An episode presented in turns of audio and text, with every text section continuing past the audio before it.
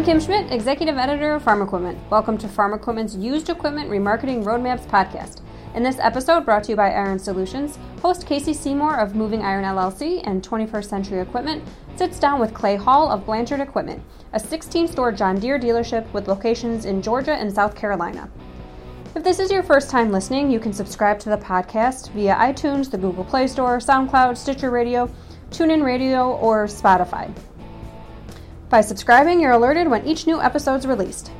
Let's listen in as Casey and Clay discuss how, unlike in the Midwest, the South had a very dry and hot start to the planting season this year, as well as how the market for used equipment for cotton has been a bright spot for Blanchard equipment.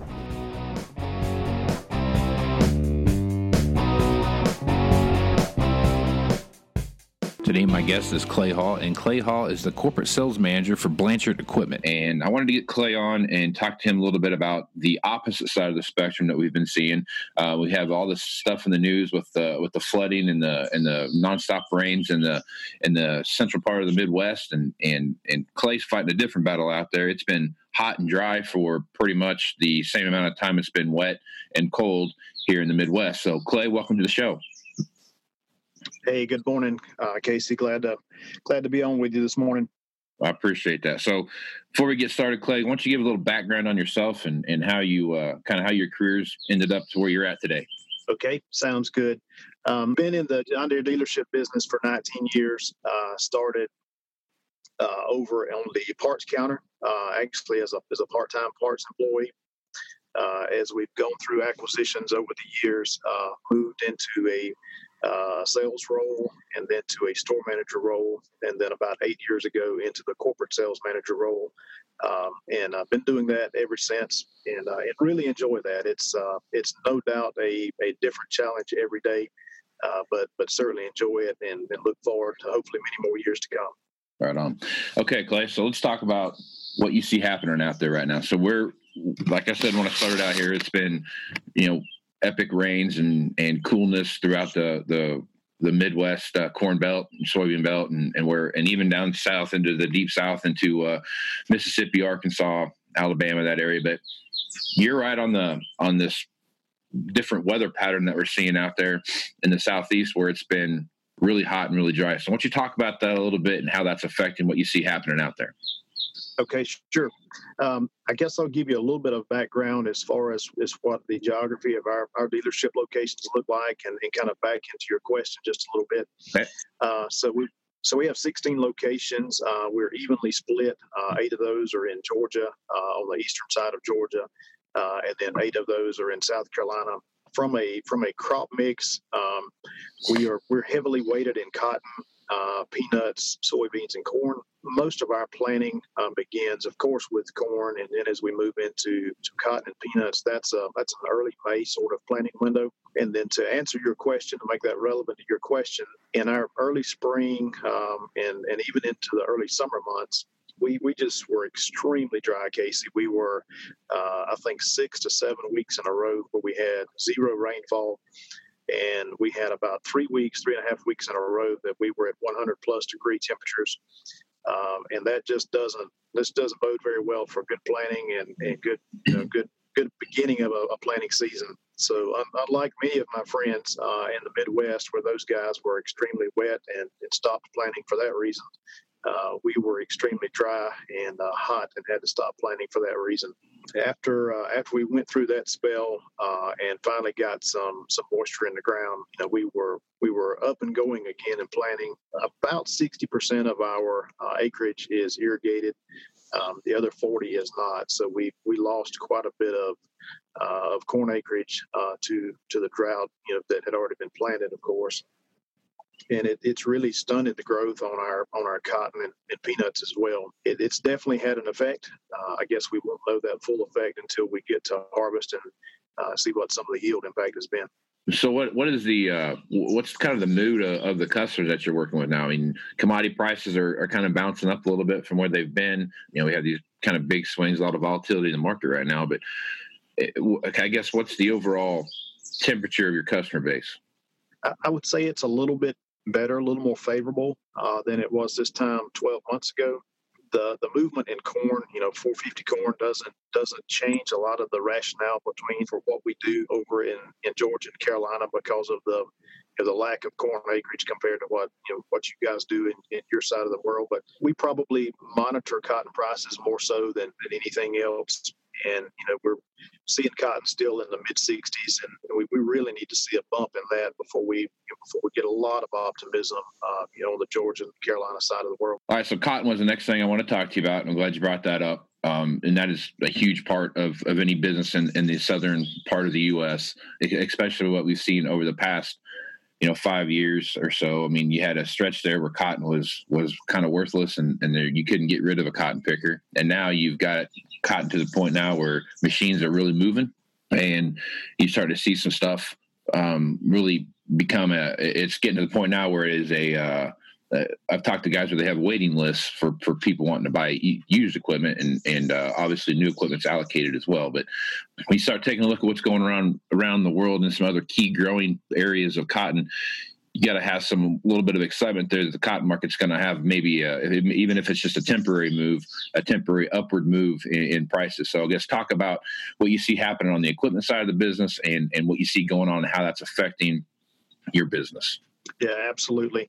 Um, I would say that cotton uh, equipment has been a bright spot for us, um, at least for the last couple of years. Uh, to your point, a lot of that is relative to allocation uh, and how that's beginning to move the the pricing of used equipment in the right direction. Strangely enough, you mentioned the, the comment of people having waiting lists. I, I had a a, uh, a, neighboring dealer sent me a text this morning uh, asking me if they had any used pickers available that he could get, um, and and we don't. I think we are in the boat with many other dealers where we you know we've pre-sold all the trades and we're sitting here and, and there, there simply is is much more demand than there is supply, and and that's nice. Uh, that's that's the first time we've been in that situation on cotton equipment in a number of years. Uh, I, I think that it's you know, we'll continue to keep the cotton picker pricing uh, strong as, as demand continues to be high. And and to your point about other growing areas, other growing markets for cotton, you know, I would like to think that, that there's some upside potential here in the next two or three years for cotton. And you know, as long as uh, as long as allocation continues to stay in place, uh, demand stays high. I think for the most part, we'll be able to to have a, a premium price on used cotton equipment that's a that's a good problem to have. You know, I there for a while. You know, it, it, cotton pickers are one of those things that I don't have a lot of exposure to just because of where I'm where I'm at. You know, when I worked back in Kansas, we had some some stripper cotton down there, and but very few uh, very few machines running around. wasn't a big deal till you got further south of us. With the way that uh, wheat prices were going, stripper cotton got to be a bigger deal, and you started seeing more more uh, wheat acres getting put into uh, cotton acres uh, back down there. So, did you see? Have you seen a major switch in your crop mix from over the last couple of years into more cotton, or has it stayed pretty much the same the same mix you've seen over the last two years? Um, I would say that we have um, added a few more cotton acres. We've taken some away from peanuts and put it into cotton. You know, as for uh, for your listeners that, that don't have any peanuts in their area, that that is a, uh, a market that's been challenged pretty hard here the last couple of years from a pricing perspective, very weak. And as we've seen, as we've seen that occur, uh, cotton has picked up some acres there. And I, I really foresee that uh, you know unless peanuts rebound uh, considerably in the next year or two, that we'll we'll continue to put more and more acreage into cotton locally. And, and see that area of our business continue to grow. What's driving the, the peanut market to where it's it's been such a struggle to uh, to get good pricing? The the bulk of that, Casey, uh, over the last number of years, the production of peanuts has been has been pretty strong. Uh, in, in some okay. cases, much better than what they expected. So I, I think that there is uh, I think there's a, a, glut of peanuts sitting out there that has got to be consumed before we can get back to to having a reasonable uh, tonnage price. I got you. All right. So export market's always one of those things. I get I get guys all the time from Northern Africa, Southern Europe, in that area where they're where they're growing some cotton, China, India, excuse me, that are always looking for used pickers and and strippers, mostly pickers. And so with, with this tight supply issue you have, what's the export market look like for used machinery? And is that something that that uh, you've even explored with with the current condition that you're in right now? Yeah, we, we really have not looked at that at all over the last couple of years with machinery demand being as high you know, domestically as it's been and and the population of machines being as low as it's been, we, we haven't looked for that at all. To be to be totally honest, we again, as I mentioned, the other dealer this morning, and I think many other dealers could probably sell uh, a number of used machines if they had them uh, in their possession to do that today. So definitely not not been a need. Um, certain in the future, as cyclical as the business is, it will be in the future. But uh, short term, I, I don't think we'll be looking to export any cotton equipment at all. Right on. Okay, so the next question I had for you then was with the introduction of the uh, the CP picker. Oh, what's that been? Five years ago now, I guess. Maybe a little bit. Older. Yeah, um, that's right. Okay, so how's that affected the overall, you know, support equipment side of your business? We start looking at at the number of tractors you needed to run, you know, bell modulars and, and stuff like that. How, how's that affected the the sale of of, uh, of tractors and and how's that affecting your business? Yeah, very very good question. I'll be the first one to say that when they when they first came out with the the baler style picker, we were very, as a dealership and, and others as well that I spoke with, very uncertain uh, how a, a high dollar machine like that would be accepted into the market. But it, it happened, and it happened much faster uh, than I certainly would have projected. And, and, and to your point, when you think about the number of supporting equipment uh, that's necessary now to, to harvest cotton, it is much different looking today than it was, uh, you know, back 10 to 15 years ago. So for sure, you know, the, the module builder is not necessary anymore. Boll buggies aren't necessary anymore. And when you think about going from a, a production system like that that takes you know, at least two or three tractors and, and those pieces of supporting equipment essentially down now just to one machine and, and, and an operator and then a tractor to, to move the bales around once it's once it's finished if needed. Uh, it, it definitely makes a difference. Uh, we you know, in, in, years past, we would have customers who would typically buy older, high hour tractors uh, to do some of those functions with and and that that seems to be kind of eroding, to be honest with you, uh, as as we go through this cotton process. And I would say that that 65 to 75 percent of our uh, cotton producers now have made that transition into a, a, roller type picker. So again, that's it's affecting how we sell tractors, uh, and now you know those those tractors have to go somewhere because we're continuing to trade them in. That that kind of creates another challenge or another stumbling block for those machines. Would your 200 plus horsepower tractor be kind of a, a pinch point in your inventory right now? Used inventory? It is, uh, if we look at it from a, a low hour perspective, uh, Casey, it's really not. But but we do have some concerns. Uh, to be totally honest, if you look at a 200 plus horsepower tractor that's say six seven years old and 3,500 or more hours, that is a concern. We are we're watching that very closely and uh, when we trade for those, we're being we're being very cautious on those. We'll get back to Casey and Clay in a moment, but first, a quick word from the company who made this podcast possible. Iron Solutions has deep roots in the ag industry with products for producers, dealers, manufacturers, ag retailers, and service providers. Visit www.ironsolutions.com to see solutions that streamline your operation, improve productivity, reduce costs, and speed your growth. Let's get back to the program now as Casey and Clay continue their discussion on used tractor inventory. They also get into how leasing has impacted the market and the used planter and sprayer markets. Are you seeing any kind of, of demand right now back into the Midwest where uh, maybe someone is looking for that that cheaper used tractor that can maybe lease real cheap? Do you see anything like that coming back into the Midwest or, or over into the high plains? No, not so far. Not not anything that's that high hour of a tractor. Uh, we, are having success, some successes with you know with leasing two, three, four year old tractors with reasonable hours. But it seems to us that once we get past that 3,500, 4,000 hour range, uh, there's there's just a real weakness in the market for that.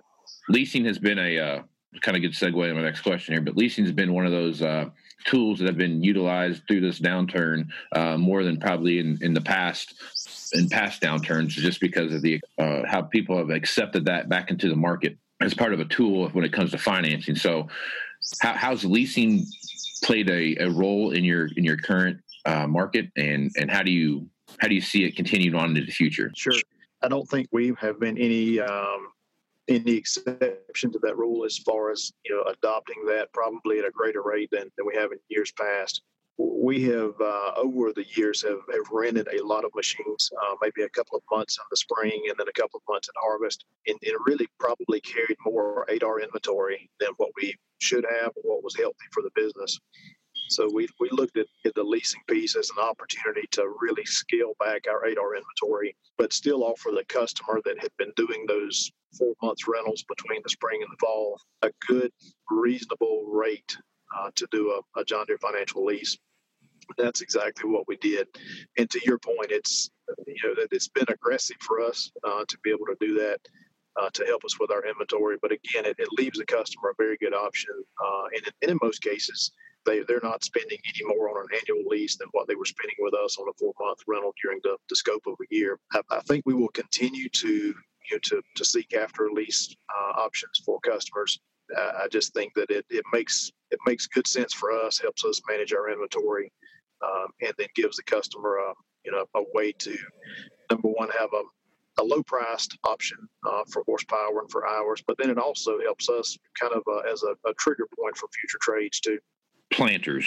Planters right now there's a lot of stuff going on uh, with planters. It's that time of the year where early order periods open up across the across about all manufacturing lines it seems like. We're starting to see maybe a little a little bump in, in planter uh, demand especially uh, with some of these guys I've had planters for three or four years and they rebuilt them several times now and they're just looking at maybe upgrading what's your feel on the overall planter market and and how's that how's that look for you guys down there I don't disagree with your statement. Uh, we've got a good many planters uh, in our AOR that have some age to them. And to your point, have maybe been rebuilt once or twice. Just uh, it's probably time to, to make a transition to a new machine. Last year we had a, a reasonable planter EOP. It looks like this year is going to be about the same, if not a little bit better. But I really think it goes back to the age of the machine and, just looking for some you know, some newer technologies and uh, some efficiencies in the field, and we were pretty well staged to have a, a very decent EOP on planters here uh, for the first first phase, anyway. Yeah, I'd agree with that. That's the same same things that we're seeing out here. I mean, it's just one of those deals where the high speed planter technology, I think, when it first came out, was no one really thought about it from a, a the agronomics perspective outside of just going fast. And what you see now with how fast you can plan it and what what your stand looks like and what your you know spacing and and and all the different stuff that come through it it's really made a big difference in the way people think about planters. You know it's just made a big jump in in their in their vision of what a planter can do. That's correct. Sprayers also another thing that's out there right now that folks are are, are looking to to get orders on. Our sprayer market's been kind of the same uh, for for the past two or three years. You know, there's nothing, not a big, not a big difference with us being such a heavily demanded uh, market on on the corn and, and not necessarily soybeans, but just corn and the way the market's been. It's just been a, a pretty steady flow of, of sprayers there. But this year we kind of see a little bit of a spike in what we've seen with sprayers. Are you seeing something similar out there, or, or how how uh, how is your sprayer market compared to what's going on in the rest of the world? Yeah, I would I would agree with you on those comments too. I guess to kind of preface the, the conversation on you, we were able to to move our used sprayer inventory much faster. That that seemed to rebound much quicker for us than what we had ever expected. If you had asked me 18 months ago if I wanted to sell a new sprayer, I would not be very happy. Uh, but used have have kind of washed through, uh, which leaves us in a much better position to be more aggressive on some new sales. And that's really where we're at. And I think it goes back to to a conversation much like our planners. Uh, it goes to technology. We've sold a few ExactApply machines uh, over the last year so. That conversation seems to be much easier now, and that seems to be driving uh, some sprayer sales. And we, we've seen a very good take rate on ExactApply uh, this year compared to the last couple of years. And, and again, I think it just goes back to a, a machine with a few years of age and uh, quite a bit of technology updates with ExactApply and a couple of other things. That's that's that's definitely driving demand. Yeah, that ExactApply is, is like you said, it's one of those things. The the willingness to adopt that when it first comes out is always on any new technology, what no matter what it is, is always kind of slow. But once you see it in action, it, it does make it does kind of tell that story of efficiency that we all try to tell and and you know really limiting the uh, you know the input costs that you put in there and, and, and, the savings that come along with that. I think we had a deal where a guy tested it and, and on one uh, circle in 120 acres he had he had two acres of overlap. That's a very uh, very tight, narrow window there when you start looking at the cost of inputs and, and what those what that little option can save you. Yeah, you're exactly right. And I, I think, you know, as a dealership, we, we have to make sure that we're ready to to do demos and, and show the value added opportunities of ExactApply. And it's definitely there. Yeah, it's one of those things where you can. It, it is an expensive option, but when you go back and like just the example I gave you, you take that and you extrapolate that across the uh, the entire spray season. How much money did you save, um, and how's that going to? Uh, what's the option cost versus what it saves? It, it, it pencils out at the end. Yes, it really does. There's definitely some cost savings involved. Okay, so as you take a look at what you see going through the spring here or the summer period that we see right now, and we're headed into that that late harvest season that we see coming up this fall. What are some of the positive notes you see happening out there? And what are some of the negative notes that you're kind of worried about headed toward the ends of 19? Okay.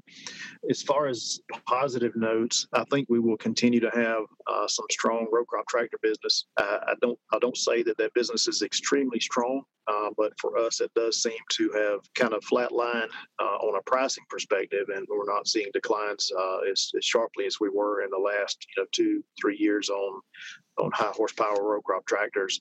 And so, from a stability standpoint, I'm very pleased about that. I think that will continue. I think demand's going to continue to pick up some. As far as as far as far as looking at negatives, we're not a huge combine dealer by any stretch. Uh, we're, we're not out selling dozens of new combines every year, but we do have a few used ones still that, that are concerning to me. Uh, we, we just essentially don't have any activity on, on combines, and, and that's that's certainly concerning. And you know, just looking at the overall market on combines and um, the, the, population of used machines that are out there on Machine Finder and other other sources, that that's concerning. I'm number one with the machines that we have in stock today and you know how that will affect us selling new machines in the future. Yeah. I'm right there with you on the combine market man. That's that's the one market that i have the most concern about. And it's not so much for us where we sell a lot of combines. You know we've got the one and two year old machines feel like there's a even the three year old machines feels like there's a, uh, a fair amount of demand for those just for the hour range that people are looking for. It's the when you get to machines that are about five years old and older. There are a lot of those machines out there just because there was a lot of them produced, and there's a lot of a lot of used used deal market out there. My biggest concern that I have with the uh, overall market in general is, you know, we've had a five year period here where where it's been pretty tight and things have been have been pretty. Uh, there's not been a lot of profit made, so no one really traded the amount of equipment that they would have normally traded in that time frame and uh, now guys are wanting to come in and trade stuff and what we're seeing is uh, we're getting a lot of the same equipment with the same kind of hour range and, and it's kind of all falling in that that 12 13 14 model range. And whether it's tractors combines planters whatever sprayers doesn't really matter. They're all kind of falling into that that same time frame. That's my biggest concern headed into the end of the year that there could possibly be a, a bubble being created here. And as uh, inventories become stagnant and there's not a, a lot of buyers for those uh, those older higher hour machines, we could see some some auction movement that could really drag the price of those equipment down. Yeah, I'm, right there with you on that. I've, I've heard you make the comment in the past that it's you know and, and, rightly so with with conditions that we had. It's almost like we missed a trade cycle, you know, in the last three or four years, and, and now it's those those problems are rearing their head uh, and it's that, that trade cycle looks like is getting ready to to come to us as dealers, and yet the demand is so low for those you know, seven, eight year old tractors, combines that you mentioned, and and again we're uh, we're looking at some pretty high hours on those machines, the demand is so soft for that. I simply don't know where those machines are going to go to in, in the volumes that, that we as you know, dealer organizations across the country are probably going to have to trade for. I'm in the camp that whoever just figures out how to uh, how to export those machines into areas that can that can pay for them. That's always the hard part about export. And any kind of volume is going to be a, is going to have a, a, pretty good uh, strategic position on, on on the overall market as a whole and what they're going to be able to do. So it's but that export business is a is a tough thing to figure out. And it's not it's very fickle and it's hard to find solid partners to to uh, work with. Yeah, you're exactly right. Finding finding somebody that's that's um, a good partner to work with and, and, and giving us a good outlet uh, that that seems to be difficult and and then those pockets seem to dry up almost as fast as they're created uh, so that that's that's a difficult position too Yeah, it's a it is a it's it's the master chess game, man. You figure that one out, you're going to be a winner. So it's a absolutely. But until then, we have to figure out how to do it here locally, and and I, I'm uh, I have my concerns about what that looks like going into the end of the year. Yeah, I don't think it's going to get uh, much easier uh, as we get to the end of the year. I certainly agree. Yeah. That's right. Well, Clay, we've had a good conversation here. I appreciate you being on the podcast. Um, if folks wanted to check out Blanchard Equipment and and what what was going on there, how would what's the best way to do that? Yeah, absolutely. Uh, the best way to uh, check us out uh, is on Twitter or Facebook, and then BlanchardEquipment.com is our website. Again, thanks for having me on this morning. It's uh, it's been a pleasure. Yeah, I appreciate it, Clay, and uh, look forward to talking to you with you in, in Nashville coming up here in October. Yep, sounds great. I'll see you then. All right, Clay, take care. Thanks, Casey. Thanks, Casey and Clay. We've got even more used equipment remarketing resources that we're sending your way. In addition to this podcast, we're also tapping into Casey's expertise across all our informational channels. If you've got a question for Casey, I'd encourage you to head over to farm-equipment.com backslash ask the expert. Submit a question, and we'll get Casey's answer to it up on our Ask the Expert blog. Thanks once again to Iron Solutions for sponsoring this series. Iron Solutions provides dealers like you with an array of lifecycle management services that drive sales and profits. The Iron Search and Iron Guide suite of solutions is all about managing each dealership more efficiently and profitably, while Iron Search allows you to directly showcase your used equipment online to a wider universe of buyers. Visit www.ironsolutions.com today. You can keep up on the latest industry news by registering online to receive our free newsletters. Visit www.farm-equipment.com. For Casey and Clay, as well as our entire staff here at Farm Equipment, I'm Kim Schmidt. Thanks for listening.